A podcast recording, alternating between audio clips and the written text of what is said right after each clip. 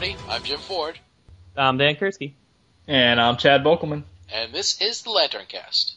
Episode one hundred eleven. Chad did it better. Shut up. The first time around. Yeah. So this is our November books uh, episode, uh, all the number three issues, Green Lantern, Green Lantern Corps, New Warriors, or New Guardians rather. And, New Warrior. Sorry, wrong company. You and, really want to do that Nova episode, don't you?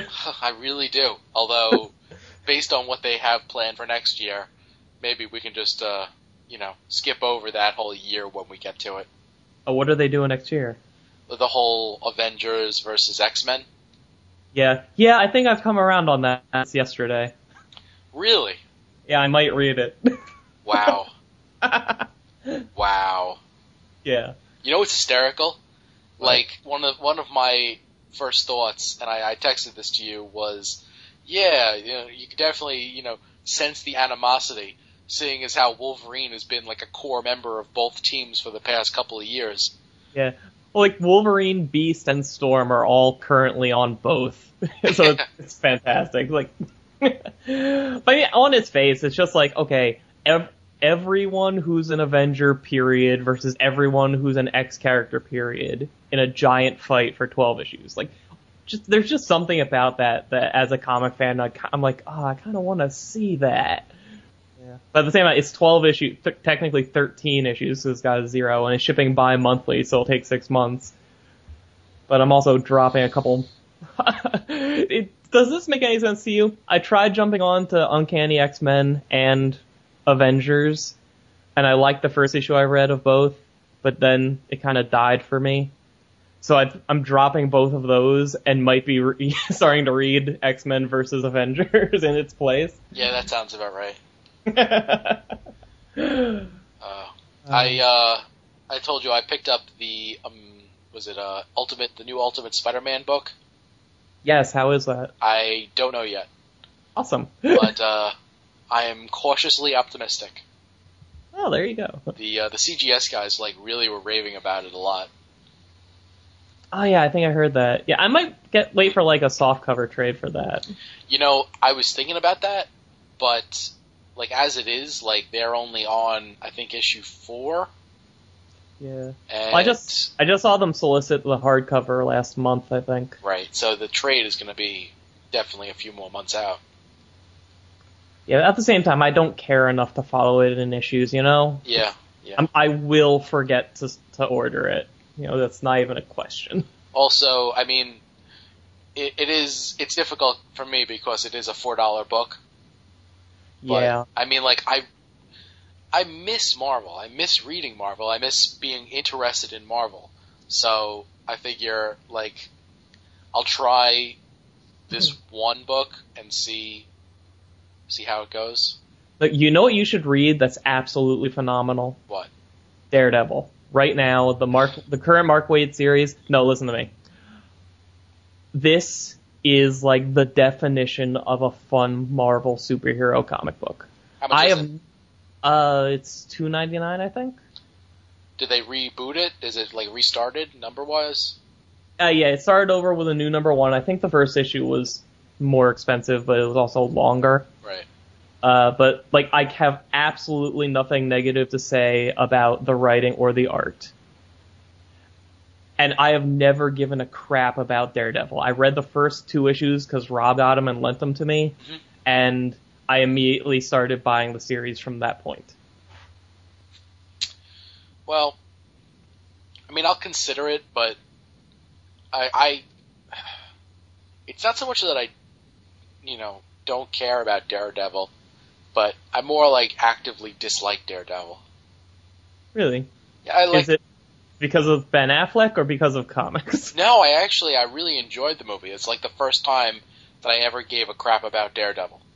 Huh. Um, so, I mean, I tried reading some of the Kevin Smith stuff. Yeah. I, I could not make it through an issue. I hated it. And I try, I, every now and then I would flip through some of like the other stuff that everybody raves about and it, it wouldn't do anything for me.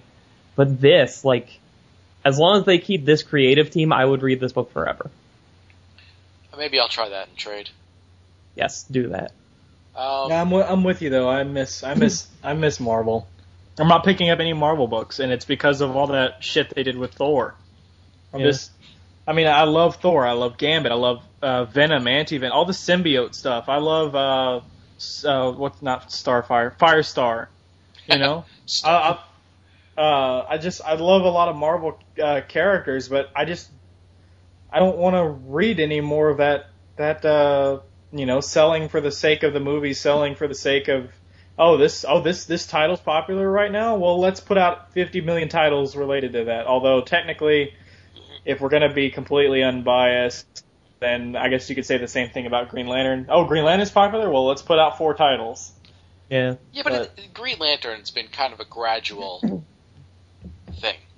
Yeah, it's like Marvel gets some money, whether it be from the movies or from the popularity of a series, and then just goes frickin' apeshit with all the titles. Yeah. And I hate that. I mean, like, so. like, I the, the the biggest difference between Green Lantern and anything that Marvel is doing is that with Green Lantern, like, for one thing, you have enough characters that could support their own books. I mean, right. like, you know, you have like thousands upon thousands of Green Lanterns, and now other corps as well. So, like, they all have tons of stories to be able to tell. Whereas with Marvel, it's like, are there really that many people clamoring for a fifth book of Thor, which is just another Thor story for that month? To be fair, they have gotten better at this in the recent months, where, you know, there's two, I think there's only two Thor books, and one was exclusively about Loki. And, you know, now the uh, X-Men have diversified, so that it's not the same team in, like, three books. Every X-book is about a completely different set of characters, and same with the Avengers now. Right. To but... be to be fair, though, the reason there's only two Thor books is because they went balls to the wall ape shit crazy with it, and yeah. it saw that every single one of those titles, save for those two, failed. Right. That's true. And failed hard. Yeah, so but... they had no choice but to stop sinking money into something that was losing ground. But when another movie comes out, you know for damn sure there's going to be like an assload of Avengers, you know, spin-off books coming out. Yeah, you know, the, the the next one that comes out is, is Ghost Rider. So uh, Go, Ghost Rider comes out in February, and guess what? They're going to reprint some hardcovers or, or something, and then they're going to start up another series or maybe five, and there you go. Yeah. Yeah. Yeah, but didn't the, the Thor craziness happen in conjun- in conjunction with the movie, though? And that happened with Green Lantern, too. You know, I no, mean, it, it didn't happen just with the movie. It happened because of the success of Straczynski's run. Oh, okay. Not not just, but, you know, it, it's it was that plus the movie. And the problem with Straczynski's run is because of how freaking delayed it was. It was a fantastic book. You and I both know that, Dan. Oh, yes, absolutely. But if you were getting it weekly, were you getting it weekly like what? Or getting it uh, whenever it came out like I was? Nah, I got it hardcover. Okay, well, if you were doing issues like I was, at one point there was like a two-month wait between issues or something like that.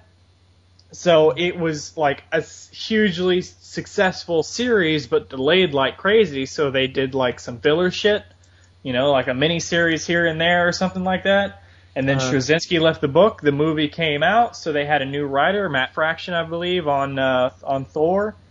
And then and then they did uh, the uh, the Warriors three, and then they did Thunderstrike, and then they did the Loki thing, and just.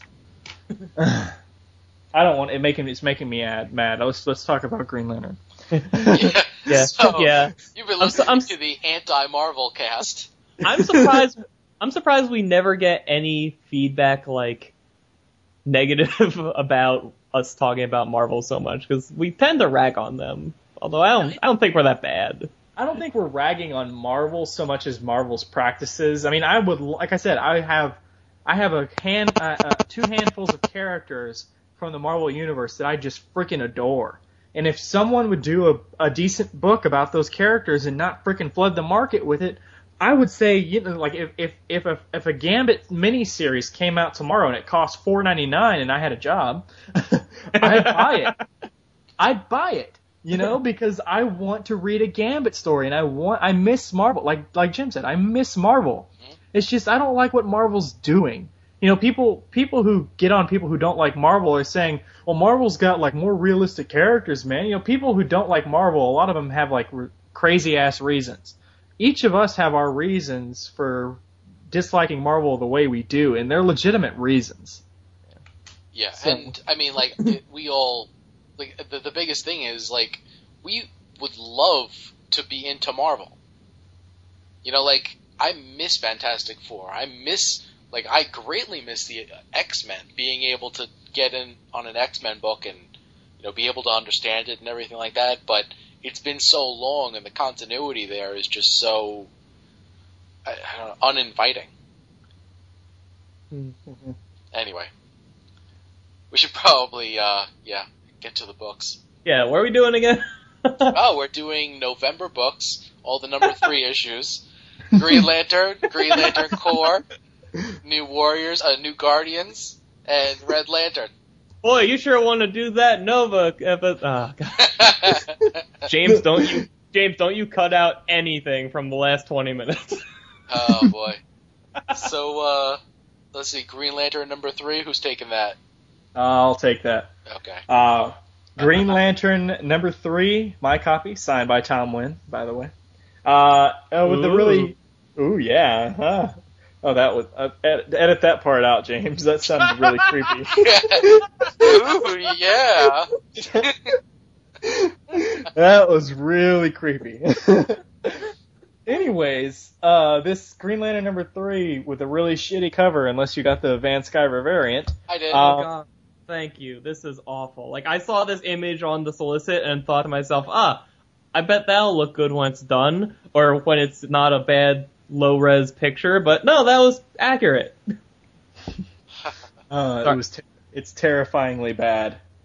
Um, the, I was, uh, I, the only thing I like about this cover is in the top left corner, they remember that little crazy elephant without a face yeah. thing. That's that's that's about it. Otherwise, it sucks, and it's not Monkey's fault. It's the inkers, because we all know Monkey doesn't draw like this. Um, yeah. Anyways. I got the uh, Van Sciver cover, by the way, and it's awesome. All right. Uh, anyways. Be jealous. Uh, we, op- we, op- we open with Carol in her apartment. I think it's her apartment. Um, and she is... Uh, walking into her house, she gets a Tom, uh, call from Tom, and basically he tells her to turn on the T V, and we see the uh, uh, in a, a news report of the events of last issue. Wait, she gets uh, a Tom from Cole Calmico? Shut the fuck up. She gets a call from Tom. We, look, look, fucker, we, we've already done this review. Hold on, hold and on, I, I'm getting an incoming Tom. Yeah. So, so Chad, you were saying she got, she got a call on her tom-tom, would you? Yes. Uh, we've already done this review once already, and I did it flawlessly the first time. So unless we recover that file, just assume that went just as flawlessly as it did before. Um, so we cut over to Hal and Sinestro on a building, and basically uh, Sinestro gives Hal the, the, the four one one and says, look, you helped me free Korugar, you get to keep that ring. Um, and then we cut cut over to Oa. The Guardians are talking with the newly lobotomized Ganthet, uh, and Ganthet has no uh, feeling anymore, as in he doesn't feel any emotions, and he is once again a member of the Guardians of the Universe as we know them to be, um, you know, cold, heartless, un- uncaring. And uh, they're talking about how the Green Lanterns failed just as the Manhunters before them, and then they say, and I quote, "It is time to create the Third Army."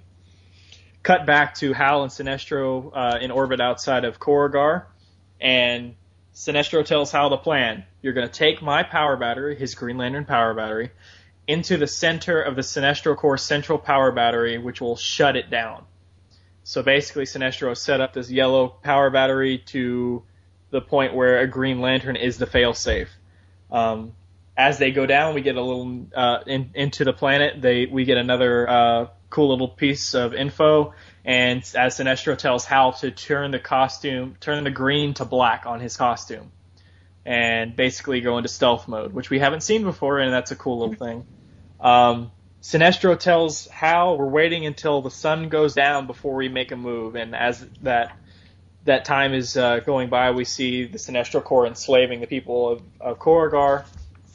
Sinestro uh, sees all this happening and decides enough is enough and goes in before the sun goes down and starts taking out Sinestro Corps members as Hal takes the uh, Sinestro's power battery and flies into the yellow central power battery.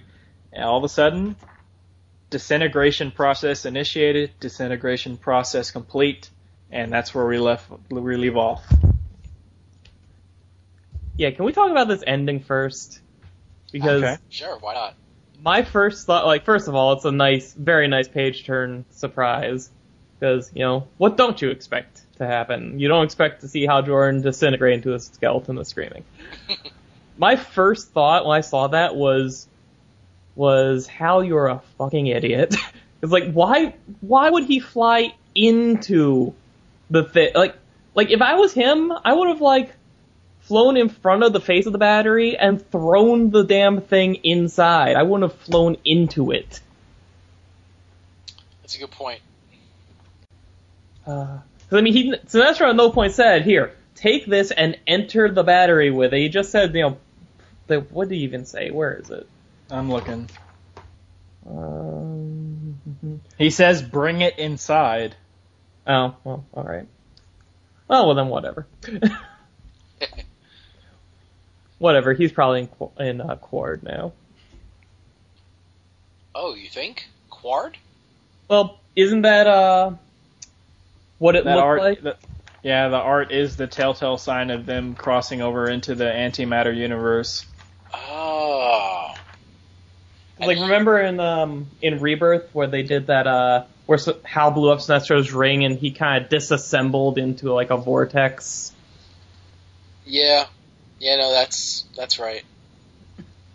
Because uh, what I was thinking was more along the lines of, like, he was going to wherever um, Mongul is. Ooh. You know? That so, would be cool. Like, it could be that, um, you know, what you call it? If you go into the green battery, there's like, uh, what is it? Like some sort of imaginary world in there also? Uh, there's something. I forget. So, uh, Will, you're talking about Willworld? Is Willworld in there, or is that in the ring? I don't know. I don't know. I've never read that story because the art looked too insane. Yeah, me neither. And I have it. We should do that. Oh, God. I knew you were going to say that. I hate you so much. But, uh, yeah, no, I figured he was going into some sort of, like, you know, alternate realm in the battery. Hmm. But, uh, Qward, Qward is another good guess. I like the Mongol thing, because specifically when he threw Mongol into the battery, he said, and when the dead no longer rise, you will join them. Mm. Mm. So, and Johns is the one that wrote that issue, so I don't think he would forget that Mongol's in there. Yeah. Unless he wanted to. Yeah, it is a reboot. Maybe John said, yeah, to hell with that. I got too much on my plate. So, let's uh, let's talk about the uh, the whole Guardians and Ganthet getting a a brain eraser. Yeah. Um, my issue with that is that if you take away somebody's emotion, you're not going to take away their like their thoughts and judgments on people before when they had emotions. You know? Yeah. Like Ganthet has spent, you know, years and years, well, maybe less so now, but he spent a good amount of time, like, getting to know the Earth Lanterns and knowing that, okay, well, they may fly off the handle, but they're, you know, one of the Green Lantern's greatest assets. And now all of a sudden they take away his emotions, and he's like, well, oh, they're the worst thing in the world. You know, gotta get rid of them. You know, let's... Let's just wipe out all the Green Lanterns, and we'll start up a Third Army. I, I think, like, that it's an act. I think he's going at, I don't know, on an act, and he's, like, purposely overacting to make the Guardians believe, you know, what he's selling. I don't think it's an act, because in that second panel, that second bubble, he says, "Recall, I stepped out of this circle because I wished to gain greater insight into the beings the that wear the rings we forged." Yeah, he says recall. And the Guardians, this group of people, they, they the way we've seen them interact with one another, they take votes, they discuss, and they, they plot and plan and all this. But when you say recall, that means that these pe- these other Guardians are privy to that information. So I think sending him out of the circle and allowing him to experience emotions was part of the plan. And if that was part of the plan, bringing him back was also part of the plan. Yeah, but at what point did he, you know, step out then? Is that when he created the Blue Lanterns? Or mm, are we talking no. about, like, way before when, you know, back in Ganthet's tale? I I, I don't know. Uh, it, it, it's it's not it's not stepping out though when he created the Blue Lanterns, because he got kicked out because he him and Sade felt so strongly. Right. So they were already, you know, privy to emotions, so much so that they created their own corps. And I mean, additionally, like, they selected him specifically to carry on the corps when they all died. Well, look, what he sa- what he says again. Uh, recall, I stepped out of the circle because I wish to gain greater insight into the beings who wear the w- rings we forged. He, I think he's talking about when he he renounces Guardian status to become a Green Lantern. So you know, that recently. He, yeah, so he's t- he's. I mean, I mean, how? What better opportunity are you going to have to to connect more to the Green Lantern Corps than when you go and join them? Oh, so you, you so you think those two thoughts, uh, word bubbles, are two separate statements. So you think he his emotional bias and weakness, as he says there, is one thing, and then the second one he's referring to as when he became a Green Lantern. Yeah, well, I I think I mean what I think is going on is like Ganthet, because I mean I I don't think he's faking it. I think that they're going a little extreme with it maybe, but I think they're just going for the, the simple, you know, okay, he doesn't have emotion, and without emotion, all everything he knows is just bare facts, and he has no affect towards them because he's emotionless. Mm-hmm. So, you know, he's looking at his time as like a cold calculating Guardian. He's looking at his time with the Green Lantern Corps as, you know, okay, this is just a list of of facts, of like screw-ups, of flaws that prove how inefficient and imperfect the Corps is, because I've seen it firsthand now on the front lines, so we really shouldn't be doing this anymore. Whereas if he had even like a speck of emotion to filter that through, he would be looking at a bigger picture in a broader way. Also, and this doesn't come up until a couple issues later, in a New Guardians, but I'm going to bring it up now. I think, I think uh, they already built in a back door for Ganthet, because in the New Guardians issue, towards the beginning, we so, we see very clearly he's still wearing a ring. Uh, we'll we'll get to that later, because because uh, I I was talking with Jim about this. Um, and we'll we'll save the debate for that issue, but he's oh. not the only Guardian wearing a ring. Yeah. Uh, all right, we'll see. Uh, so what about that? What about this whole? Uh... Well, first off, what do you think they would replace the Green Lantern Corps with? Well, one of the theories out there is that it could be the um, the Alpha Lanterns, which I would I would throw them under the the Green Lantern as an army, like the Green Lanterns being an army. I think they're a part of that, since they were supposed to police the Green Lanterns, like, from yeah. within. Yeah. Um. But another theory out there is that the bad guys we see in Green Lantern Corps could have a link, or could be this Third Army. Just like this Third Army on stand, like, for instance, and and, and I don't, I haven't heard this, but this me fleshing it out in my mind. if they're the Third Army, maybe that they've always been on standby, and they've been on standby so long this one dude from within them rose up, and now he's the leader we see in Green Lantern Corps, you know, something like that. Mm. I think, well, I, yeah, okay. Two two different theories on this. One, the the ones from uh, the Green Lantern Corps, those guys, I think those are probably based off of the first Green Lantern, the one that went renegade. Um, you know, because he, they can hold willpower in their bodies, so they don't need the uh, the batteries. Um, I have a feeling that that's where they're going to go with that. I think they're based off of the first Green Lantern. And as far as the third yeah. Corps, I think, uh, you know, the first one you had robots, which were emotionless and without thought. Then you go with the Green Lanterns, which had both emotion and thought.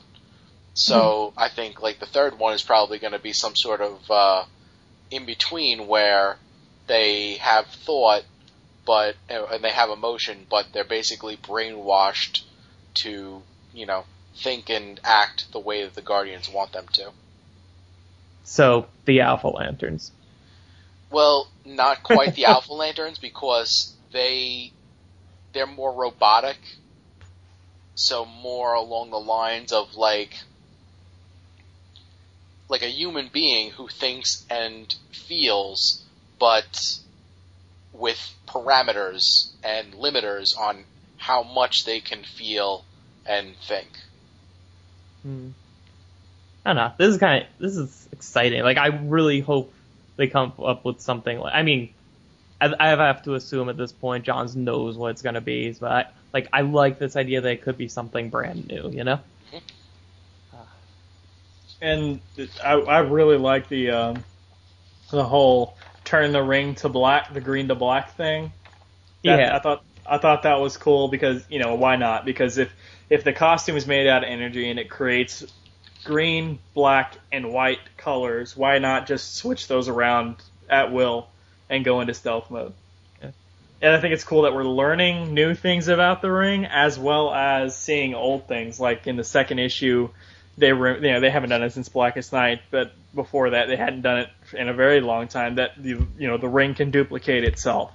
And then now we're seeing in this third issue the return, well, not the return, it's we saw it in Brightest Day and we saw it in Blackest Night, um, but the whole uh, pocket dimension for the Lanterns thing, and you know they're, yeah. they're remembering the capabilities of the of the rings and show, showing us new ones. Yeah, that panel where Hal and Sinestro are perched on top of that building, and Sinestro's just leering off of it, saying, "The Guardians don't like our knowing everything the ring can do." Like, that was such an ominous panel. Like, it makes it, I immediately want to, like, start thinking about, like, okay, what else does Sinestro know how to do with this thing? Like, this could be, like, the tip of the iceberg. There could be, like, a couple more things. Like, this is, there's so much potential, like, right here. Yeah, well, I mean, like, logically, if you think about what the ring does already, you can probably extrapolate a bunch of things that the ring could theoretically do. And chances are Sinestro knows how to do them with all of his training. And yeah. also ingenuity. Yeah, I love that line. He's like, Hal's like, wait, what? Black? And Sinestro just says, your train really stopped after I left, didn't it? Yeah. But, you know, it makes sense, though, because the Green Lanterns can alter the costume to look however they want. You know, take, for instance, Guy Gardner's outfit. So, I mean, yeah. you know, modifying the colors a little bit would seem like no problem at all. Mm, awesome. Uh, and then the one other thing I think to talk about in this issue is uh, Arsona. Yeah, so do we think this is, like, sister, second wife, another sister. daughter? Sister. Sister. Right. Like, just look at her, like her... Her facial, uh, her facial uh, structure, her eye color, you know, all this stuff. She she looks like she could definitely be his sister. Yeah, yeah, and I think if it was his daughter, she'd have another uh, tattoo near her eye. Yeah, Uh, and not not to mention, she's not afraid of Sinestro. When when she's running away, she's not saying anything. She's not reacting. She's it's just someone else says, it's Sinestro, run. Mm. And she's just following along with the crowd. So. Yeah. um, I'm trying to think if there is anything else. Um, I think the fact that Hal just blows a guy's head off with a bazooka randomly kind of lends credence to my whole he was going to kill Sinestro thing from last issue. um, Maybe. Every single time I see Carol in this book, I'm kind of counting the minutes until she puts that ring back on and zo- zooms out into space to help him. I mean, that's yeah. coming. Don't even say that's not coming. Of course it is. I'm just kind of sick that they keep going back to that. Yeah. Well, hey, if she puts on the ring and her costume is better, I that will be like Christmas. Maybe it'll happen next issue. Yay! In time for Christmas. uh, yeah. Fa- Fatality's costume's already different. Why wouldn't Carol's be? Yeah. Um, it's the one other thing I want to say about this issue, I guess, is. You know, you you get that page, like that couple page scene scene with the Guardians, and it's all like doom and gloom, and it's like, oh my god, it's emotionless, and they're gonna they're gonna get rid of the Green Lantern Corps, and then the very next panel is Hal flying through an asteroid, laughing his ass off. It's awful. Yeah. It's almost like you could picture him like crashing through an asteroid. And saying boom himself. He probably did. Boom! I just did that! Sinestra's like, God, why did I pick you? uh, um, awesome. Okay, so, buy, borrow, pass? Uh, low buy. Buy. Yeah, buy. Low buy. Hey, I was thinking about this. Like, what if for a rating system... Instead of buy, borrow, pass, we do it, like, based on, like, the ring power levels.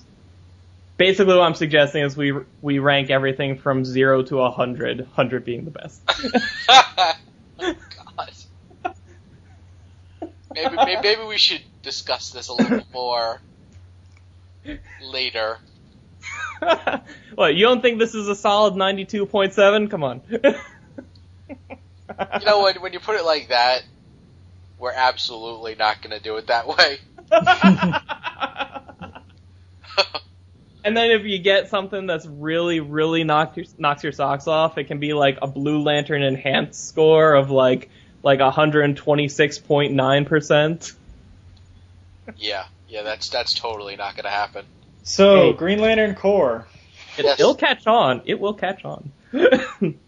Uh, Green Lantern Corps, number three, by Pierre J. Tomasi, this time being drawn by uh, Geral- Geraldo Borges. Is that how we say that? Borges? Borges? Sure. Borges. Yeah, Borges. Maybe, maybe Borges. I don't know. Yes, Borges. Because there's, there's one thing we know is how to say people's names. Um, so we got our, uh, our what, six? Two, three, four, five. One, two, three, four, five. I'll say five and three quarters Green Lanterns because this Ahmad is still limbless.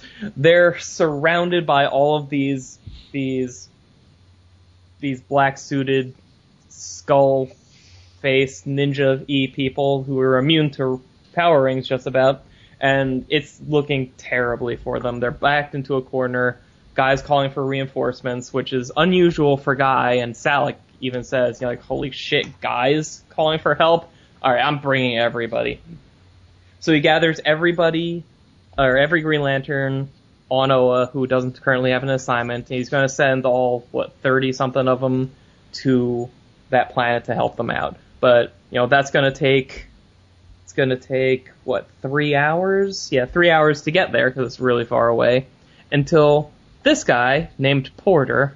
Uh, Porter shows up and says, hey, I can teleport everybody there.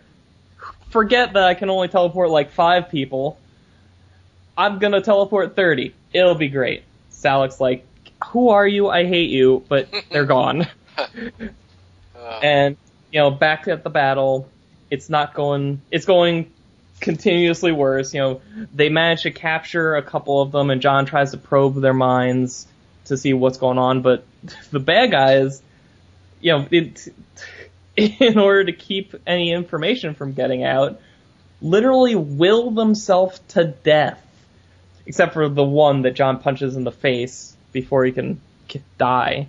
But, uh, you know, they scan him and they confirm that, yeah, these guys are using the same green energy the Green Lanterns use, which, you know, we kind of knew, but now the characters do too, so that's all good. And just when they're getting completely overtaken, Porter and his his crew of thirty Green Lanterns show up and and manage to push back the bad guys for, like, a brief moment. And, you know, while they have a little more, little time to breathe, uh, you know, civilians are being being flown out of the area, and, you know, the first wave of Green Lanterns is going to be evacuated so that the others can kind of finish up for them. But, you know, the what what should we even call these guys? So we don't have a name for these bad guys yet. The Keepers. All right. The Keepers. Seeing as how we do have a name for them. Really? Were they called that in this issue? Uh, I don't know if they were called that in this issue. I have future knowledge. Oh, damn you and your DeLorean. Anyway, so these guys, they're, they rush the crowd of lanterns as Porter's trying to port-er them away. And, you know, I guess because John and, uh, what's his name, Vandor were were shooting during the process. They didn't get taken along, because that's how that works. And, you know, then Porter dies, which, yay. and, and, you know, it's your cliffhanger of, you know, okay, we're going to go back for them in a while after we figure out what's up with this guy, because they have that one that John punched out, and they're all on Oa with him, and they're gonna figure out what the hell's going on with these bad guys, who they are, and how they do what they do. Not, not to mention, and I didn't notice this until now, he also teleported the people from that planet. Oh, they're on Oa with them. yeah, yeah, yeah. Well, it's better than where they were, I guess. Some random Zabazians. Yeah, yeah. Can we? Can I just say, I. I hate Porter. I'm kind of glad he's dead. I hope he is. Yeah. Like, I, he seems I mean, like a plot device. I mean, seriously, he's a, I mean, first of all, his name is Porter, and he's a teleporter. Yeah. This is like, it's like the Seinfeld thing of, like, you can't have, like, an ice cream salesman named Cone. I mean, this is, he's, and he, his, I hate his character design. It's stupid. I hate how his, I mean, it's, Is his teleport powers, are they natural, or is he just doing it with the ring? Because the effects are natural. Green. Natural. Yeah, yeah, but they co- and they color the energy effect green, and when he teleports a lot of people, it flares up his ring. So it's like, what the hell? What's even going on? Well, I mean, really, if he does have a basic power to teleport, then he should be able to enhance that with the willpower of the ring. Don't you st- offend him. And, like, I... I As I'm reading this issue, I'm like, oh, son of a bitch, they're going to put him on the main cast of this book, aren't they? They're going to do that. They're going to do that, and I'm going to hate it. But then he died, so it's okay. Yeah. Like, you knew he was going to die. Yeah. It's like, it's like, come on, coach, put me in. I can totally win this game for you. And then he ends up dying, and it's like, thanks, coach, for giving me the chance to save everybody or something. Yeah, and I mean, because if, if they kept him, this entire story would have gone to hell. Because, like, okay, how do the bad guys keep getting to and from places? Well, they keep teleporting through giant portals. Well, isn't it awesome that we just realized we have a Green Lantern who's a teleporter? And he can go places with large groups of people? Oh, man, let's go, guys! Yeah! But by the way, it'll never happen again, because he's dead now. Thank God. Is he dead? Is he not dead, Chad? He is dead. I swear to God if you're lying to me. He is so dead. He's lying to me, isn't he? Hop in your DeLorean and find out if he's really dead or not. I hate you guys. Yeah, He no. is dead dead. He was he was marked for death by the beginning of this issue. I am. If I open Green Lantern Corps number four and page one is Porter in a hospital bed waving, I swear to God. um,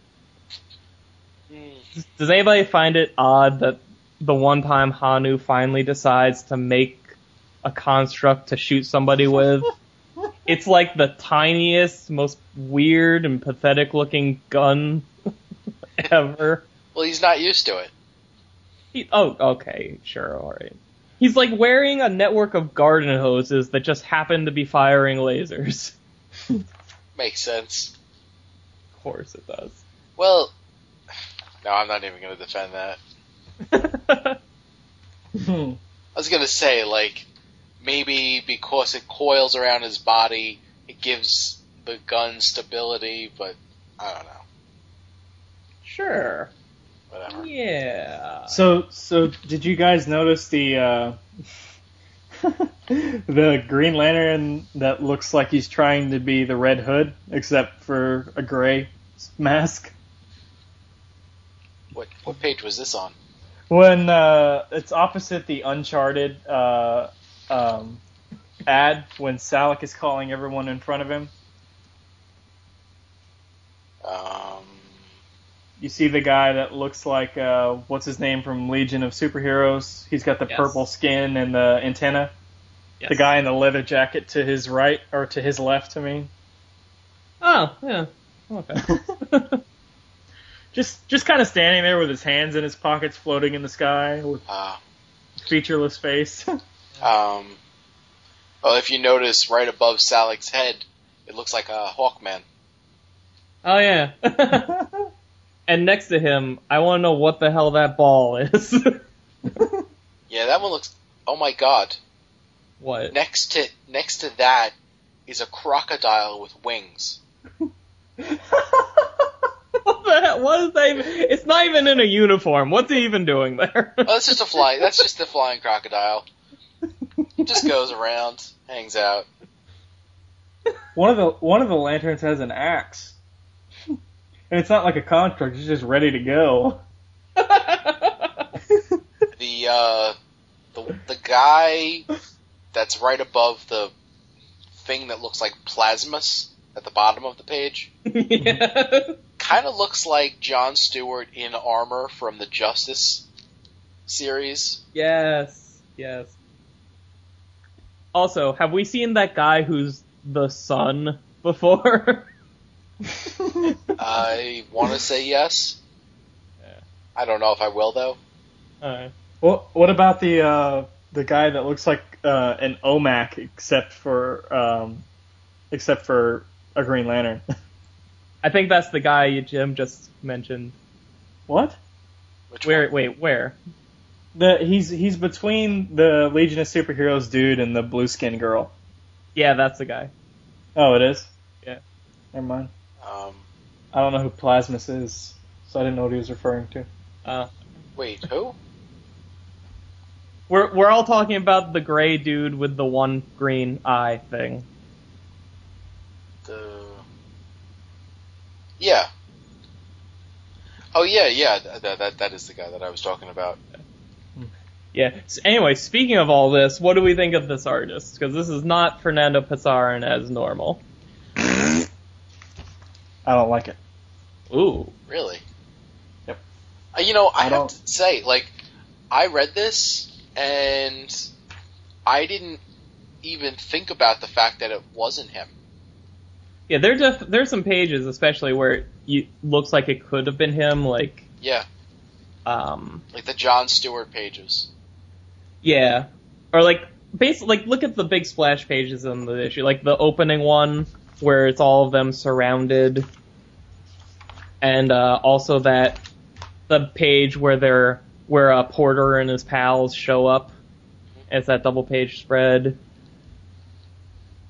Yeah, I mean the only thing that's really different is that this guy's lines are maybe a little uh, maybe maybe he puts a little less de- definition into everything, and um, his lines are softer.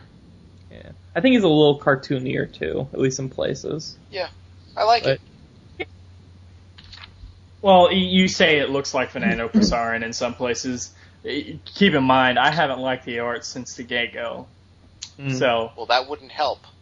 uh, no, that's, that, that's I know that's what I'm saying though. So it's not like my opinion has changed because of this artist. It's just it looks the same as it looks in a lot of places the same as the last two issues, and I didn't like that either. So, just in terms of getting a fill-in artist though, I think this is how you do it right, because this guy looks enough like the regular series artist to not make a tremendous mm-hmm. visual difference. I absolutely kind of agree.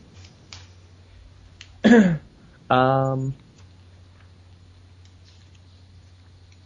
yeah, no, I mean this is a good, it's a good issue. So what do, what do we think about what's to come next? Because this is going to be on my on my new blog, but uh, the the idea that um, whatever this uh, new enemy is and how they're going to get John and them back and all that. You got any uh, theories? Have you heard of any of the solicits? The only solicit I've heard is, or read or whatever, is that uh, John gets captured, which, you know, is understandable considering where they leave him. But well, you're gonna like this, Dan, because this is this is my new theory, on, only based off this solicit. They they talk about you know you know Guy Gardner going back to rescue John, but in the solicit it says, and I quote, "And Guy's recruits are the nastiest Green Lanterns to ever put on a ring."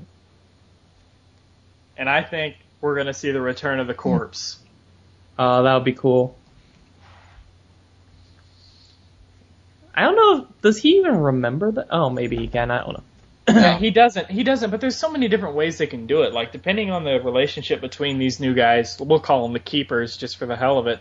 um, between the relationship between the Keepers and the Guardians, maybe the if if you know it's uh, if they're at odds enough, maybe the Guardians you know sing you know they, they, they remember how John interacted with the corpse, may, even though or or how Guy interacted with the corpse, even though Guy himself doesn't. So based on his performance, maybe they say, you know what, he's worked fine with him w- once, he can do it again. Let's do that.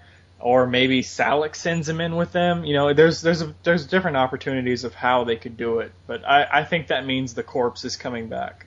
Yeah, especially if, like, the nature of the enemy warrants it. Because, I mean, if they're fighting somebody that's basically impossible, and it's wiping out, like, Green Lanterns thirty at a time, then that might warrant, you know, pulling back the curtain a little bit. Mm-hmm. Or... it could be that these these characters, these uh, the the Keepers, um, perhaps they are an offshoot of the first Green Lantern, and it could be that like this was like part of the evolutionary process to developing the corpse.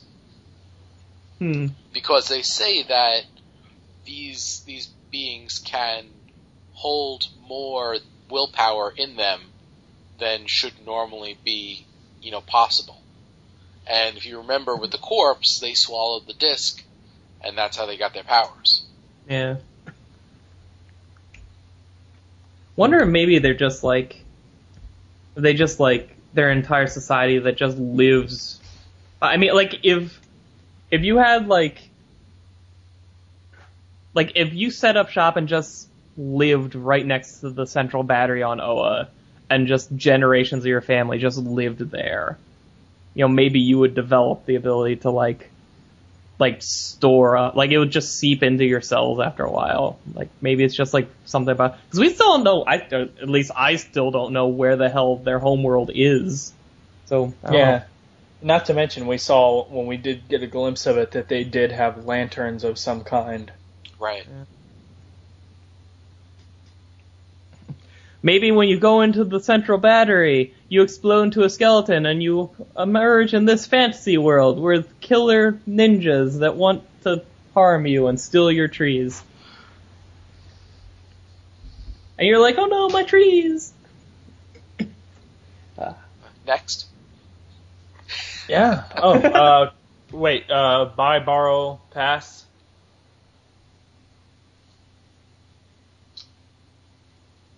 Um, Between borrow and buy. Yeah, I'd give this a seventy-eight percent. Oh, shut Seven. the hell up. Really? Really? You wouldn't go seventy-nine point two? Guys, come on now. I give it a borrow. All right. I, I would give it a high borrow, very low buy. Next. Green Lantern New Guardians number three, featuring a cover of a Green Lantern Ganthet for some reason, uh, going all Thunder God Thor on Kyle and the rest of them for some reason. Um, Damn those open... Thor books. We open where the last issue left off with multicolored Lantern Kyle Rayner bearing all the rings and a gray suit for some reason. Uh, going apeshit crazy against the Guardians, uh, and, uh, just, yeah, going crazy. Uh, and, um, they are, Guardians are shocked by this, saying that this has happened before, uh, and they can't believe that someone can do it, let alone a human. Uh, outside of Oa, we see, uh, Saint Walker waiting on Kyle, uh, and that's when Arkillo, Bleez, Fatality, and Monk pop in. And they all decide to go down and crash the party down on Oa. Uh, meanwhile, Kyle is losing control of his rings. They are all disengaging, save for his Green Lantern ring, which Ganthet tries to remove, and it gives some feedback and zaps him, and it he's not allowed to remove it from him. Uh, that's when Kyle gets a little mouthy, and then Salaak punches him in the face, because he's sick of everybody not listening to a damn thing he says. Um... Then that's when we notice, hey, wait a sec, all the other uh, rings aren't gone. There's still this orange one. So as they're examining that, pop goes the ring, and it's not a ring, it's Glomulus. So Glomulus goes apeshit crazy uh, and tries to help Kyle up and take on the Guardians. And that's when all the other Lanterns decide to crash the party. Uh, and they... you know, go against the Guardians in their various ways, um, one of my favorites of which is Arkillo sending constructs of Krona, the Mad Guardian that created the Mosaic World, and um, Scar against them, but that doesn't work either. Um, then everybody gets knocked out, the Guardians stand triumphant, or so it seems, and then crash... This badass-looking Orange Lantern construct tackles a Guardian to the ground, and the page-turn reveal of the of the final part of this issue is Larfleeze clutching his battery, riding on the head of Sade with his Orange Lantern army behind him, and all I can think about is, holy crap, this is the first time Sade has seen Ganthet since Blackest Night. What's going to happen? So that's it. Glomulus is like Slimer. Yeah, he is. It's amazing. I love it. I love Glomulus. He never talked. He never really talked before. I don't care that they made him talk now. I love it. I love it. I love that he, he he's like trying to get Kyle to help him. It's awesome. Do you like Do you like when he tries when uh when Kyle asks Saint Walker to heal him? Glomulus tries to help Kyle out, and he he's all dressed doctorly, like he's trying to help Kyle heal. Yeah. He's wearing, he's holding like a bone saw and a scalpel. Like I hope, oh my god! And like when everybody else is like down for the count, and Glomulus is just standing there like looking all tough. He's like, oh. He's awesome. He's like the best orange thing ever. It's a weird thing to say. Better than orange soda? I yes. Okay. There's just there's so much awesome stuff in this issue, Glomulus being one of them. One of my one of my uh, issues with this issue is uh, like right on the front page, you know, and I noticed this because I read Green Lantern and then Green Lantern Corps before reading Green Lantern New Guardians, and right on the first page, like you have he's wearing seven different rings, and all of them like look dead. Like, there's no energy, no glow coming off of them at all. Eh. And like, if you look at the other two books, like, both artists, like, a new with a Core, it's like you have the energy coming directly out of the rings. With uh, Green Lantern, you have, like, the rings glow. So, it's like, it just, it shows that the ring is actually doing something. With this, it's just like, He's just wearing them. Oh, that doesn't matter. How I there the hit, publication history of this franchise has been filled with okay, you you show a fist with a ring on it, and there's an aura around the fist, and the the effect is coming out of that aura. You know, it's it's meaningless. And just because we mentioned it when we reviewed Green Lantern, we'll jump to my problem with this issue. And the best example of this, if you want to check it out for yourself, is on the page opposite of the Thunder Agents ad, second panel. All the Guardians. Huh? So I, I like how that's your measuring, the way you find pages based on where the ads are. Yeah, whatever. Oh, um, the the all the Guardians, not just Ganthet, are wearing Green Lantern rings. They shouldn't have to.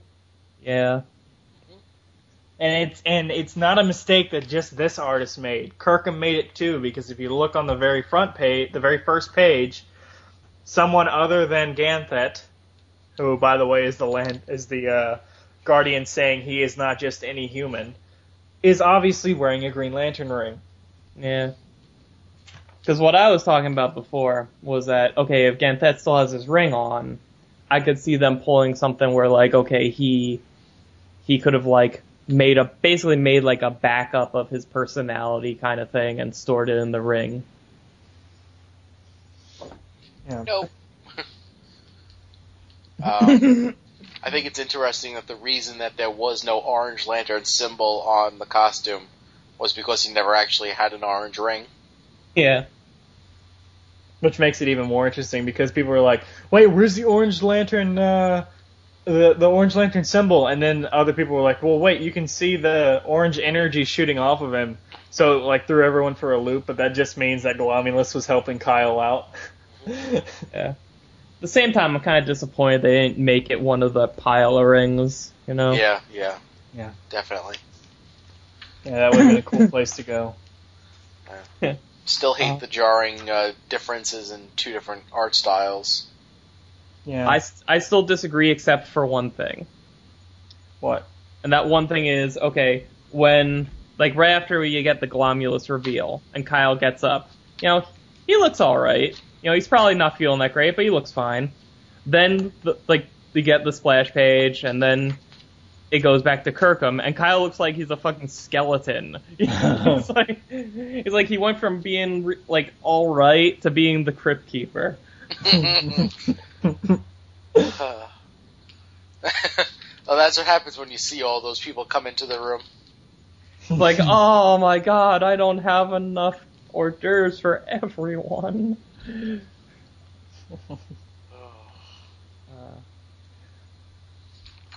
Man, is it is it bothering the hell out of anyone else that we have a Red Lanterns book focused now, at least, on both Atrocitus and Bleez, who has her personality and everything back, and yet in this book, Bleez is yet another, just one of the other raging Red Lantern pissed off maniacs. Yeah. Okay, and technically this book, New Guardians, is focused on the New Guardians, and that means Bleez is a supporting slash main character.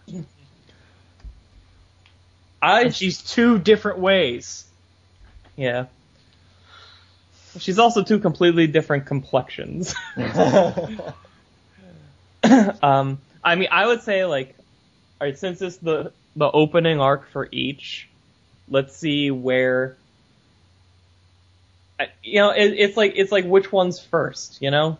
Yeah. It's like if like once we get into the second arc for both books, I think it should match up more because, you know, maybe this happens before Atrocitus throws her into the thing, or maybe this is maybe the at, arc two of New Guardians is going to be after arc one of Red, Red Lanterns or something like that. Or maybe she becomes a simpleton again in Red Lanterns. Hmm. Mm-hmm. I doubt it. Yeah. She's kind of necessary to that book right now. Listen. Th- well, we'll get there. We'll get there. Yeah. Now, how about Sade is back? Yes. Yeah. Yeah, can't wait to see what happens with her next episode. Uh, the one thing that I really liked is that Kirkham, when he drew all the uh, orange lantern constructs on that final page, like, he actually went back to the Philip Tan um, character designs and used some of the characters that didn't even make it into the uh, the issues. Oh, yes. Yeah. Oh, okay. I was looking through here trying to remember, because there's something else I wanted to bring up. I couldn't remember what it was. And, you know, it's the fact that, okay, when these, when Kyle, you know, he's, he burns out, he, it's not just like, okay, he can't handle the power anymore. It's also that, you know, the rings are used up to the point that they just crumble. So, okay, until they can figure out, basically what I'm taking from this is that, okay, until they can figure out what the hell is attracting rings to Kyle, the, these cores are going to keep losing one member at a time over however long it takes them to sort this whole mess out. Well, we don't know if this is a plan, you know, something enacted by Larfleeze. Oh, I don't think so. Well, well I don't know. What, what's your theory, Jim? Go tell him your theory first. Well, my theory was that it could be that, and I know we discussed that there's a possibility that the mission that Larfleeze had Sade go on was to find his parents, but it could also have been something along the lines of go out and, you know, make it so that all of these rings get a- attracted to one Green Lantern, who then goes and, you know, tries to re- you know, rebel against the Guardians, you know, at, at giving Larfleeze the perfect time to burst in and do whatever he wants to do. What? Uh, I don't know. Like, right now, uh, it's, it would seem very convoluted, but it very, yeah. I mean, I mean, there could be some aspect of it where Larfleeze is behind it, and he had Sade go and do something to cause this to happen. Why wouldn't Larfleeze get Sade to make all the rings come to him so they could all be his? Um, it's probably because... Oh, well, maybe he made them go to a person that could wield them all, and then he would go to that one person and take them.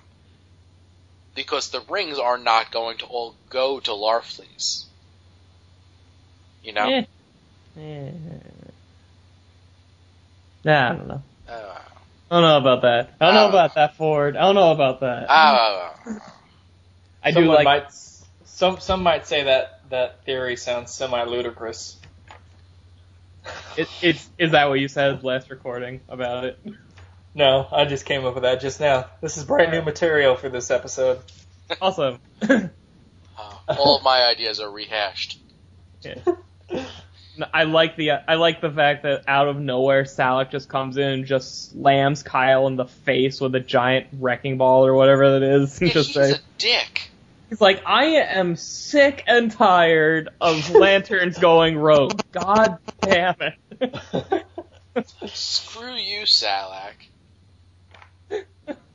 And does anybody else think that this, this orange lantern cro- construct thing that tackles this Guardian is just the most badass looking thing ever? Well, I think it's cool. I don't know if I think it's the most badass thing ever. It's Super Satan. Come on. It's freaking awesome. Remember the the issue where we had the Glomulus's backstory, and then uh, what's that big head construct's name? Whatever his name is, Gloom. The, yeah, Gloom, and all those backstories. I want to I want to see the backstory for this one so bad. Yeah. Uh, the oh yeah, the other thing that I was wondering was, could it be that because he didn't actually have an orange ring, that's why the whole thing failed and all the rings disintegrated? Ooh, interesting. So if it happens again and he actually gets an orange ring, maybe uh, mm. things will be different. Yeah, I don't maybe. know. I don't think so. Because yeah, damn it... right you don't know, Chad. um, where does it say it? I gotta back this up. What the hell? Come on, come on. Gotta back that thing up. Okay, here we go. Christ. The the Mad Guardian Krona managed what you just attempted, but on, but f- uh, for a brief moment. He actually commanded all seven colors, but then Krona was an immortal. I don't think it has to do with whether or not it was a ring or not. If, because, yeah, I don't know.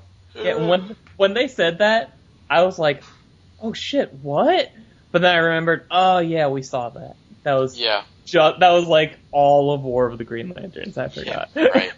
I was unless, like, oh my god, did they just reveal something? But no. Unless, unless it is a reveal. No, it's not.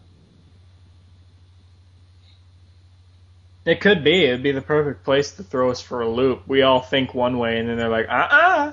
Yeah. Yeah. Yeah. It's like, nope, he had all the rings. Yeah. Uh, okay. Gotta love, gotta love Appa Aliopso getting the little shout-out. Yes. Yes, you must. Yes. Which makes you wonder why he's being brought up now. I mean, maybe, maybe he's not. You know, maybe it's just there so they can have three constructs going after Guardians instead of two. But I, maybe there's a greater purpose there. Well, I think it, the purpose is clearly to foreshadow the conclusion of Lanterncast Presents Mosaic is coming shortly. The epic conclusion. Oh, yeah, this, this is going to be long. Like a day? I... Slightly less. Slightly less. It's going to be an event. It will. I'm doing the last two uh, issues together. Yeah. But, yeah, yeah, watch for that. Probably January. Awesome. So what are we rating this one? Bye. Bye. Yeah, bye. Yes. Speaking of buys, Jim. Oh, that's funny. Hey, it's it's it's better than number one and two were. Listen, I'll give o- it that. The only buy that I'd like to say to this one is goodbye. Oh, oh, it's like um, classic Jim Ford wit right there. Damn right. Um, yeah, well, I mean, I don't think Ed Benes is uh, doing that bad of a job on this book. That bad, anyway. Well, he he he already. It doesn't matter how good the interior art looked. He just. He screwed it up at issue one because of that cover where the somehow the butcher ended up as a uh, half bull, half snake monster. Yeah. Okay, so uh, Red Lantern's number three. Uh, Atrocitus tosses Bleez into the uh, the fire. Uh, the was it the river of blood? A river of fire blood. And uh, as she's like trying to. You know, get back up, she remembers everything. She can now think a lot clearly, or clearer, and uh, she remembers what caused her to become a Red Lantern in the first place, and now she's kind of like weak with the pain of having to remember that. Meanwhile, back on Earth, the uh, the awful, awful story about the two two kids and their grandfather that just got killed, um... they're now in front of the house of the guy that killed him. Um, and the one brother, the really angry brother, he's like, you know, he wants to throw, like, a, I guess that's a Molotov cocktail at the yeah. house. And his brother, I guess, tries to stop him. I'm not sure if he actually succeeds or not, because um, there is an explosion and fire. And they're fighting, but... Um, one of them's a coward and one of them's not. It's it's bad. Uh, then Bleez gets out of the uh, the pool of fire. She's all thinking clearly. She can talk and have conversations. So Atrocitus is like, oh, good, I'm not alone anymore. But uh, Bleez can't actually do anything because, you know, she's like completely traumatized from the whole river of blood thing. So she says. So she says. So then Atrocitus is like, well... I have good news. I have something that will take your mind off of this. You see, turns out I know exactly why you became a Red Lantern. He's like, I, I don't know, he must have uh, he must have read the comics, I guess. Hmm. But he follows uh, her he follows her on Twitter. Uh, maybe. He follows the Sinestro Corps guy on Twitter also. So it turns out that this uh, Sinestro Corps member that was the, you know, the reason for her becoming a Red Lantern, the one that destroyed her wings, he uh, consorted with two other people from Havania, uh, which is Bleez's home planet, um, and they were rejected suitors. And uh, they said, uh, yeah, you know, she rejected us. You have a way of getting what you want, so go, you know, take what you want. And the Sinestro Corps member, as you'll remember, did. And uh, the first thing Bleez did as a Red Lantern was kill him. So now Bleez has come back, and she's going to take uh, retribution on those two guys that sent the Sinestro Corps member after her. Uh, her and Atrocitus fly into their palace. Um, they uh, Bleez like chops the yeah ch- rips the head off of one of the guys, and then she says to the other guy, she's like, you know what? I'm not going to kill you, not yet. I'm going to wait. I'm going to make you wait. It may be soon. It may be later, but you're going to have to live with the fear that you're going to die by my hand. And uh, then Atrocitus comes in and is like, nope, I don't think so. Not good enough. I'm going to kill him right here. And he does. And uh, Bleez is like, well, you know, thanks so much for, you know, ruining the subtlety of my uh, my vengeance.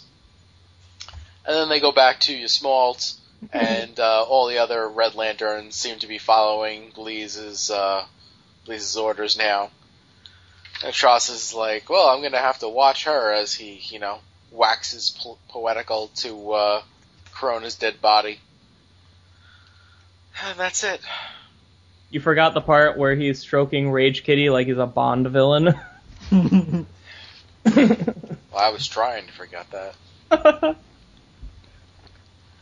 You know, it, one of the things that I was thinking about, and it's funny that we were talking about the Marvel comics before, but for a while, I was reading New Avengers, and it was during the time where there were no thought bubbles. You know, you only read what the characters said.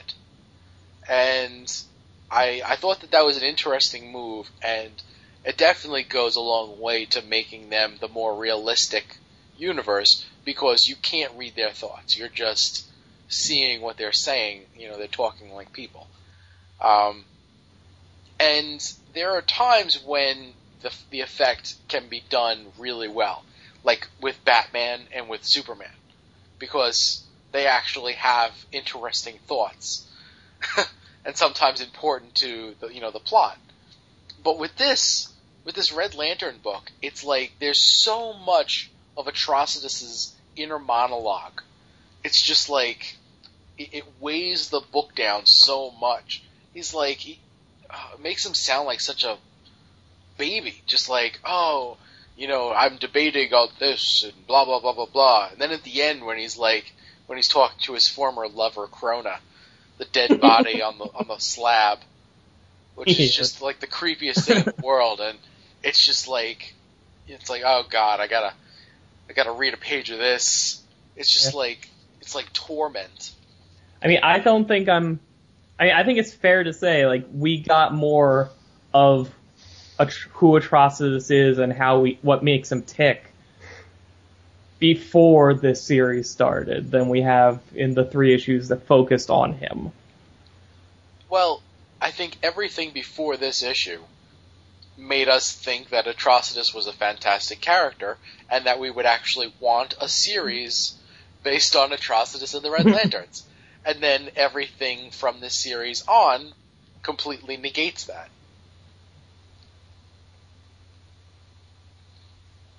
Yeah, I wouldn't say completely. For the most part. Yeah, no, I mean, I I absolutely subscribe to the idea that there's no such thing there's there's no such thing as a bad character, only bad writer, that kind of thing. Oh yeah, yeah. And I mean, if you give, I mean. Maybe Peter Milligan can do it once he gets used to these characters or figures out where he's, where he's going. But, like, you put somebody else on here who has a better idea and a better grasp of the characters, and the Red Lantern book can be the best book we cover every month. Right, yeah, like, if... if they just gave us stories about each Red Lantern Corps member, you know, give us their backstory and how they became a Red Lantern, or give us some epic story that they've gone through and done or whatever, you know, as opposed to wishy-washy Atrocitus. He's wishy-washy. It's it's it's horrible. Or, like, we could even be seeing a different version of this, where they just approach it differently, and it would have still, like, this, these three issues could have been, like, captivating us with awesomeness. Like, as it is, like, I'm glad they they made this move with Bleez. It's like she was, like, she was out of that pit of fire, blood, water for one page, and she was already a better character in this than Atrocitus. I don't think there was anything wrong with Bleez at all in this issue. Not a damn thing. Like, and I'm not saying, you, you didn't say that, but what I'm I'm just saying, every word out of her mouth was was Bleez. You know what I mean? Like, if, if you were to sit down and think of the character as she was, as we saw her in that Tales of the Corps issue, and then tried to come up with some way, like, what if Bleez had the consciousness level that Atrocitus has? You know, before you ever read this issue, what would she say? How would she act? Nailed it. I think they nailed it. Um, yeah, yeah I, I would say for the most part, but, I mean, e- even so, like... The fact that she went and spat on her mother's grave? Yeah, well, that that was definitely an interesting move. And I look, she immediately looks up from that and smiles and is like, okay, we can go. That was uh, definitely a nice touch. But conversely, you have the Space Sector two eight one four section, hmm. where you have the bad guy saying, "You got proof, have you? Photographic evidence?" Yeah, and by the way, if a guy is outside your house threatening you, and he is very clearly brandishing a Molotov cocktail, yeah, are you just going to close the door and hope for the best? Yeah, yeah. Additionally, like, this brother basically comes out of nowhere to grab the guy's hand as he's throwing the Molotov cocktail. Like, probably, probably followed him. But I mean, like, you stop it, like, right there. Like, well, what if you prevented him from throwing it far enough away to not kill you? Hmm. Oh, God. So bad. Yeah. Well, don't you don't you see, Jim? They're they're they're trying to surprise us, because we wouldn't think it's the brother who can't let himself get angry that's going to be the one to finally let his inner inner rage build up and explode to the point that it attracts a Red Lantern ring. No, it couldn't be the coward. I mean, it's it's obviously going to be the big brutish guy who wants to set ablaze all of his enemies. Oh man, I I think I might actually enjoy it more if they actually went the obvious route and make it the one with the rage issues. Yeah. I mean, hell, that's all the names in the world. We're gonna get, we're, this is like a brand new human lantern from Earth, and he's gonna be named John. Maybe I'll have a better name. No, his name's John. No, I meant uh, like a rage name. Well, there is a new lantern coming in issue like six or so, and they already named him. His name is Err, John Err. Although the although the the well the solicit for six says uh Ran R A N K O R R. The newest Red Lantern is here and he's pissed. Find out what happens when the Red Ring selects a human host overcome with rage and grief. And that's not the, the entire part of the solicit, but that's just the part I'm referencing right now. But did you say his name not, is his name is Rancor? Yeah. Isn't that the thing from Star Wars? Yes. Yeah. Well, clearly this is John's character name in World of Warcraft, so he's going to name himself after it. Yeah, well, I'm just. Well, whether or not Rancor and this human are the same person are, uh, you know, two two different things. I don't know, but. How funny would it be if it doesn't end up being either of these two, and they were just screwing with us? Like, they'll, they'll, this whole storyline will finally hit a fever pitch, and then the ring will come down, and it'll just go to, like, some guy carrying his groceries right behind them. Getting pissed off because he has to wait for them? Yeah, and we'll never see them again. Oh. Or it'll go to a pissed-off guinea pig or something for Dexter to chase around. I don't know. Maybe, maybe it'll it'll go to the guy that killed the grandfather. Yeah, his name is Rancor. Yeah. My name is Philip Rancor. No, his name first name has to be Rancor. Come on. Like, his name's like Rancor Smith.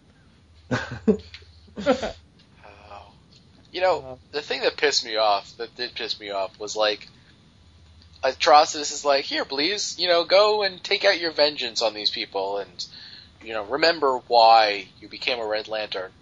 It's like, and she's like, okay, well, one of them's dead. I'm going to make the other one wait so that way, you know, my rage, you know, can really get satisfied. And Atrocitus is like, um, no, I want to do it now. Yeah. I mean, I like, that wasn't I, an option, bitch. Yeah. I, I like her, her, uh, approach there too. It was really sadistic. Yeah. And he took that. Yeah. Okay. Yeah, but what I don't like is this whole idea of like, oh, maybe Bleez was planning this from the start. Maybe she wanted me to throw her into the blood pool fire water to make her, to get her intelligence back so that she could move, make a move against me. She couldn't have done it, or could she? Oh no, that, that, that was awful. Yeah. Like, like how are? Aren't they supposed to not be smart enough to do that? Like, isn't that the whole point of throw? And and why does throwing? Okay, so throwing a Red Lantern into the red liquid makes them smart again, right? Right. Right. Why does it do that? No reason whatsoever. Is it like I thought? I always thought like that was blood. It's not blood, is it? Uh, it might be.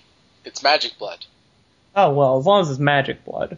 I think Mister Terrific invented that in one issue. Yeah. He called it scientific quantum blood. Quantum blood? Oh, I have some of that. That's awesome. The, the only way that makes sense in continuity, though, is because when Atrocitus in that final Crisis Rage of the Red Lanterns issue was, like, creating his battery and all that other stuff, he did it, like, in the water or in the in the blood stuff. So that's the only continuity stuff. And, but if you read, like, go back and reread, I don't know, it's like one or issue one or two, when he's trying to break up the fights, a fight between the Red Lanterns, he tosses one of them in the water hmm. or in the in the blood ocean. Nice. Maybe it was a shallow part. Oh yeah, no, yeah, all of the intelligence lives in the deep part. Yeah, you really gotta gotta get deep in there. But as far as like them like knowing better and trying to make this story, the the solicit for issue uh, five tells you they don't know better because it starts off, "Is Krona alive?" Because if he truly lives again, the Red Lantern leader Atrocitus can kill the Mad Guardian of the Universe for himself this time, finally getting the ray of revenge he's craved an eternity for. Now, the only way I would be cool with Krona being still alive is if Krona just sits up on that block and just yells, "Oh my God, don't you ever shut up!" "I've been half dead here. Somebody kill me so I can be completely dead." And like, Atrocitus is like, "Krona, finally, I can kill you." And he, Krona's just like, "Shut up, Ghost Rider, go away." It's like, "Finally, Krona, I can kill you." And then he goes up and just starts making out with him. uh, or Krona... Krona says, "Fuck it, I'll kill myself." Just rips, just breaks his own neck or something. Oh God, that reminds me of a Family Guy skit. Uh, anyway, okay, so what are we what are we rating this? Uh, low borrow. Yeah. Um, it gets it gets a twenty-two point eight. I think. I'm actually going to rate this as uh, corrupted by a Red Lantern ring. Oh, that's, is that lower than zero? That's gotta be lower than zero. Alright. Yeah. Yeah. It was, I couldn't make it pass because what they did with Bleez was, like, the best thing in this book so far, so mm-hmm. it's, it brought it up. Yeah, I, I mean, the art is decent. Yeah, no real... I didn't have any is- big issues like the past two. I still hate the way that he draws Atrocitus. Me too. Yeah. Me too. Yeah. Everything else is pretty decent, though.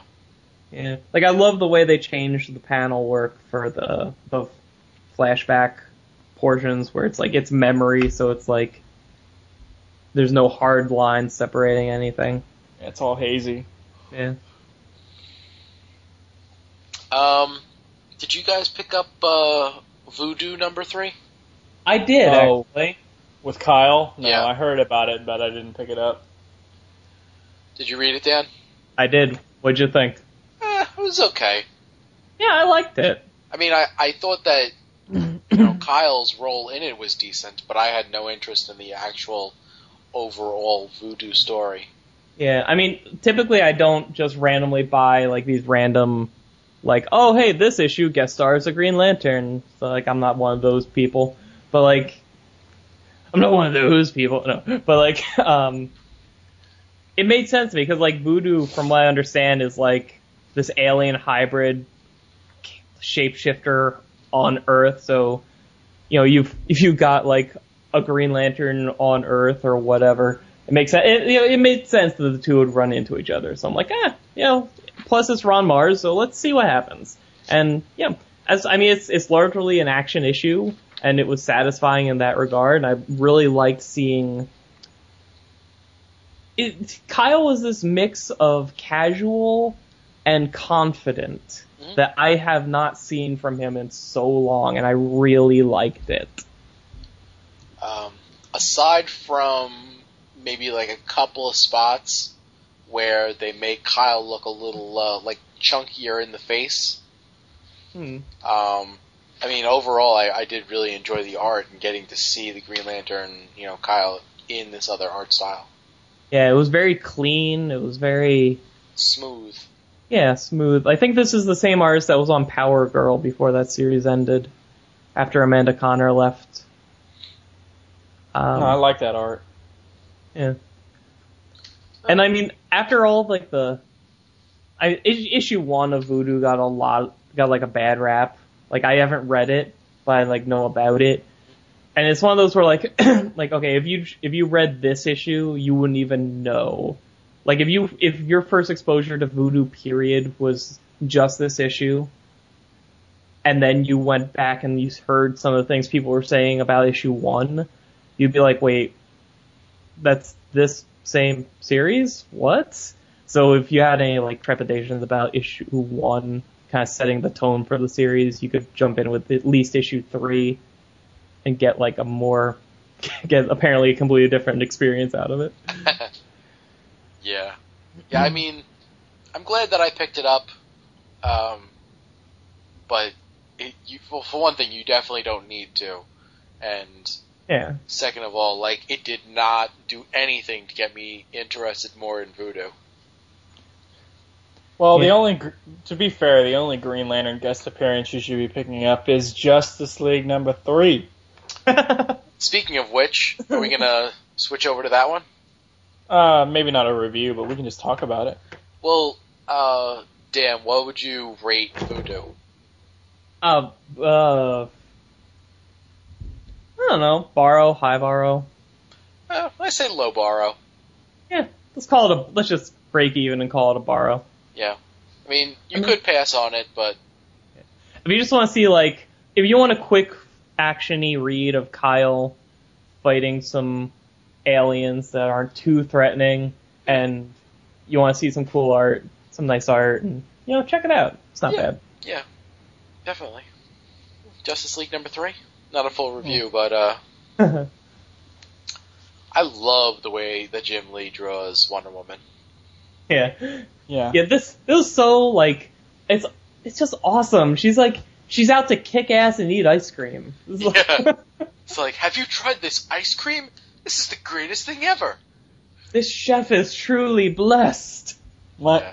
my my favorite part of the entire issue. And I just can't wait till number four because of this. Is because is is actually the very last page, just the the like one sentence line he gives Aquaman, like, who's in charge here? Because I vote me. I just I freaking love that. It it does read very much like a like a movie would. Yeah. Um, then you know, making it like you know a little bit of comic relief and you know like the the one-liners that everybody would quote afterwards. Yeah. Like um, the like I like I love this portrayal of Superman too, where he's just like he's almost eager to beat the crap out of something, and he's just like. Like, he picks up a truck and just keeps slamming it into these guys until there's no truck left. And he just picks up the pieces of it and throws it at them until they explode. Yeah, it kind of it, it kind of reminds me of that Justice League episode when, uh, I mean, this was kind of cheesy, granted, in the episode itself, but when uh, Superman went up against Darkseid, he goes, you know, like, you can take it, though, can't you, big boy? And he finally lets loose, like, everything he has. Yeah. And just takes out Darkseid. Like, that, that, that's, this Superman in Justice League kind of reminds me of that. Except he's not really holding back. He's just like, can I fight something now, please? Because I, I, I got all this power. I don't know what the hell to do with it. Can, can I just punch something? Yeah. Um... The one thing that I am, like, I am both intrigued by and slightly concerned by is the whole cyborg origin. Oh, why? What, what, what part of it? Because the part I don't like might not be the part you don't like. Well, I mean, like, I like the the way that they go about, you know, teching him up and, uh... they use nanites, and, I mean, you hear the ping, so it's almost certainly like a mother box technology kind of thing. Um, but then, I don't know if the energy that he got hit by was an omega beam, which is what causes it, or if it's that in conjunction with the nanites, but he, when he goes online, it's like he catches the attention of Darkseid. So I'm like, I'm like, I'm very intrigued by this new origin, but by the same token, like, I'm slightly worried that he's going to be, like, able to be reprogrammed or used as, like, a tool of Darkseid. And mm. I, I think I, we've seen so many stories like that where the, the robots or androids or whatever, people with some sort of cybernetic intelligence get reprogrammed to go after everybody else. Yeah. I mean, hell, that's how the last Justice League story started. Red Tornado got his mind taken over. Yeah. So. Well, the, the the part I didn't like about it was how fast he became cyborg as we see him on the covers. Like, I mean, yeah, I get it that it's nanites and, you know, according to nanotechnology, that something that's that rapid should be able to be possible, but I just I just don't like how like one second he's you know slowly disintegrating and then, then you know an hour or two later he's fully suited up. You know what I mean? Well, I mean the the the meltdown process seemed to be going very slow. No, it's not. It's not that. It's, I'm talking about the progression from melt meltdown to fully suited up. Like once they actually started to make him into cyborg, it was done quick. Yes. Yeah. Yeah. Yeah, I guess. I mean, I, I, I get that. You know, as far as this particular story goes, what is is it, this isn't going to be traditional six issue, right? It's going to be like eight or something. Uh, no, no. I think this is six. Yeah, just okay. Six. Well. Well, even, you know, that, that just makes it all the more of a rush then. You know, you can't waste time on something as minuscule as how long it takes Cyborg to go from one, you know, zero to hero, basically. So it's just, you know, there's other things to deal with. Like, you know, you still haven't introduced um, Aquaman and, you know, all this other stuff, but or, or Darkseid in the flesh or what his plan is or any of this other stuff, but. I, I I just wish they would have. I don't know what they could have done that would have made me happy, but I just know I didn't like the way they handled it. I really like the uh, foreword to uh, the Secret History of Atlantis. Yeah, I wish that like I could actually read that book. Yeah. Which yeah, guys, all what? all their backup material from these ish- the Justice League issues so far has been good stuff. Like the all the fabricated documents and stuff. Reminds me of the way they did the Book of the Black stuff. Mm, yes. Um, they say, they make a point of saying that one of the people being taken away by the parademons is Professor Ivo. Yeah, and uh, Tio Maro is right there, too. Yep. Where? He's the guy He's wearing the name tag. Name badge. T O Doctor T. Morrow. Oh, wow, there you go. And to be honest, if it wasn't for young, uh, the Young Justice T V show, I wouldn't know who the hell that was. Really? Yeah. I don't have really any exposure to uh, Red Tornado at all, so. Oh. Well, um, let's see. Ivo built Amazo. Yes. Right. Uh, Tio Maro built the Metal Men? Red Tornado. Who Red built, Tornado. Then who built or, the Metal Men? That was... Oh, wait, I think it was it was Tio Maro and this other guy working together. What the hell was this guy's name? Professor Ivo? No. Doctor William Magnus. That's yes. It. Okay, so so they're not, they're not pulling the Metal Men men in yet.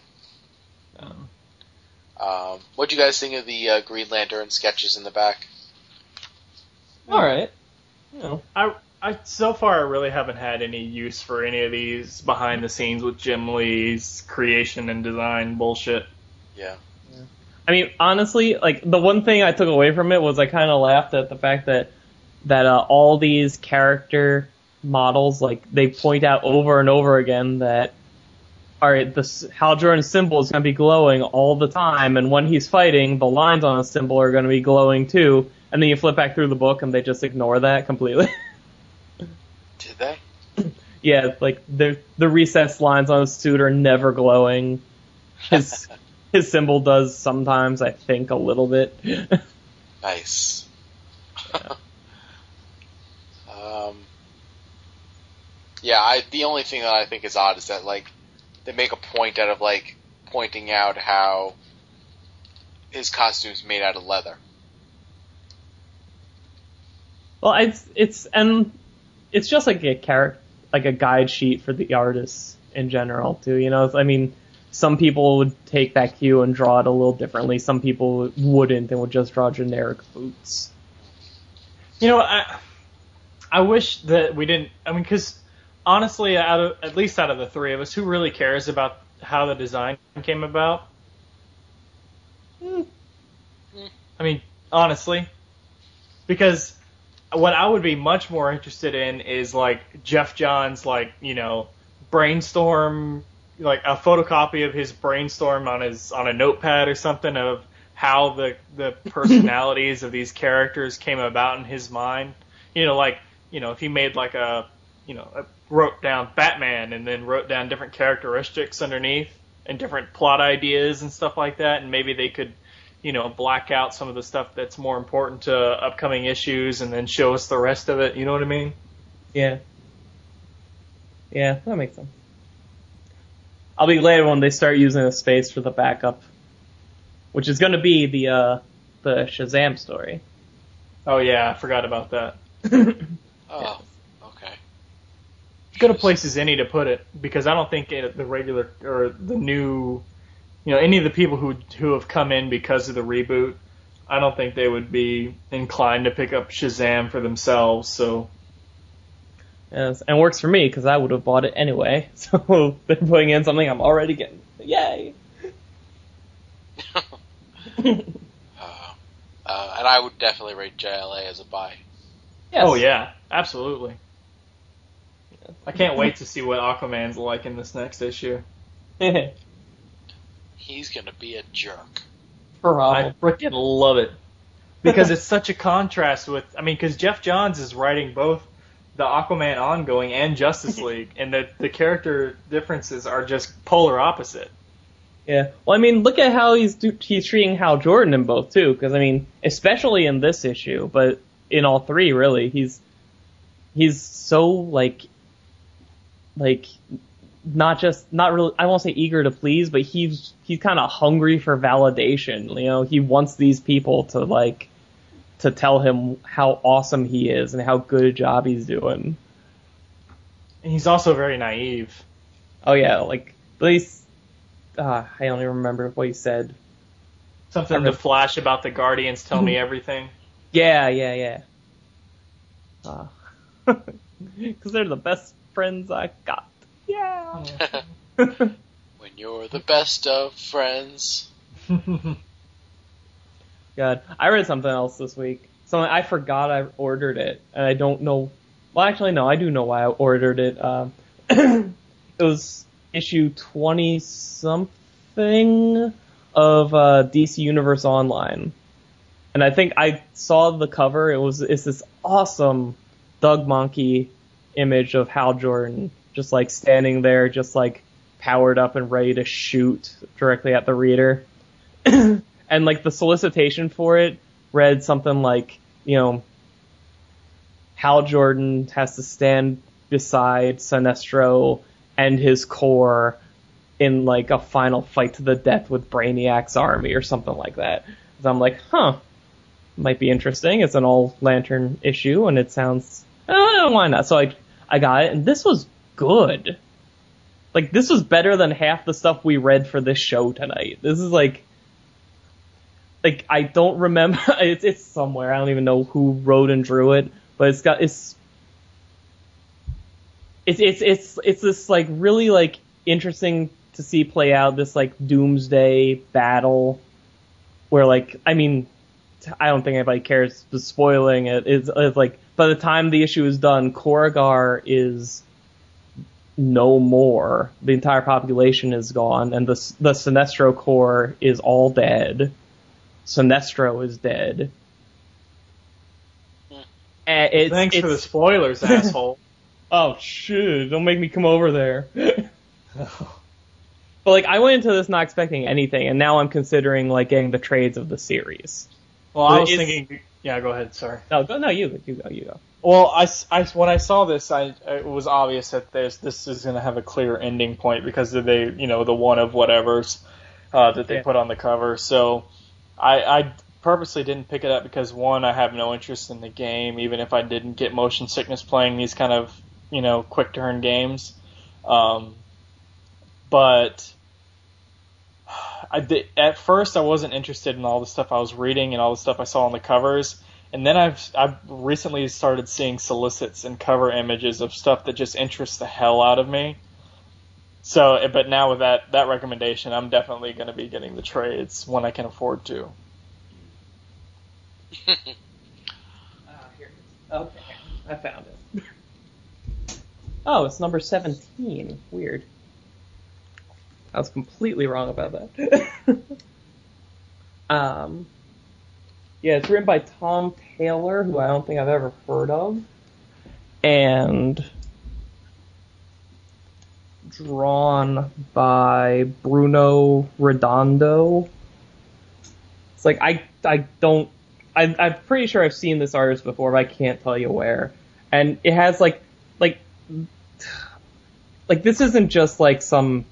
crappy thing. Like, like Hal and Sinestro in here have like a bunch of really cool moments that like feel genuine for these characters, you know. Like, and like there's this because I mean the Guardians saw that Brainiac's fleet was going after Sinestro's homeworld because they're, you know, they're trying to get the yellow central battery.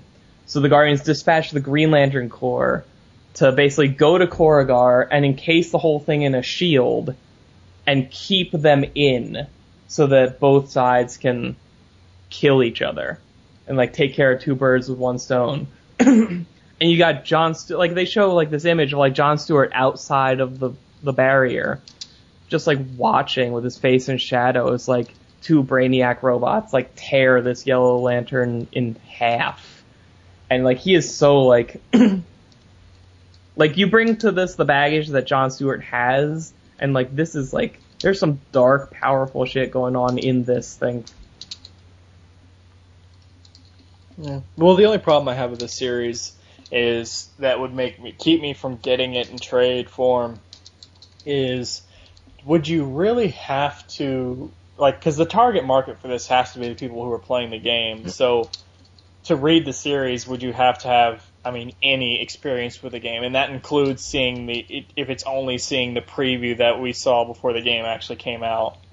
Mm. Eh, I don't know. I mean, this thing is, I don't even... I mean, you, you haven't read enough to know, but, I mean...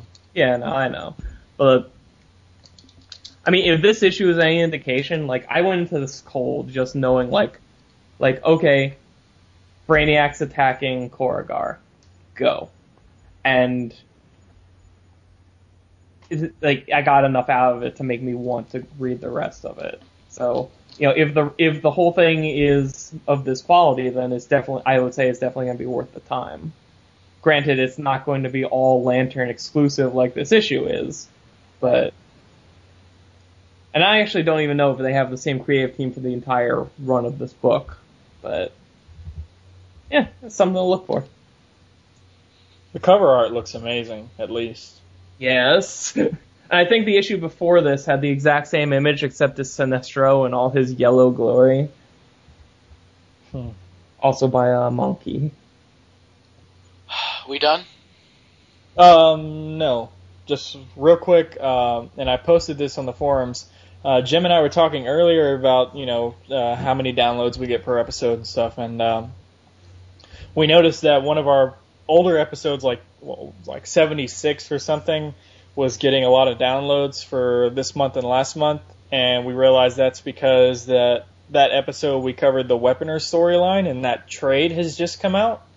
So obviously we have a lot of listeners who are waiting for the trade and then listening and downloading the episodes related to that trade.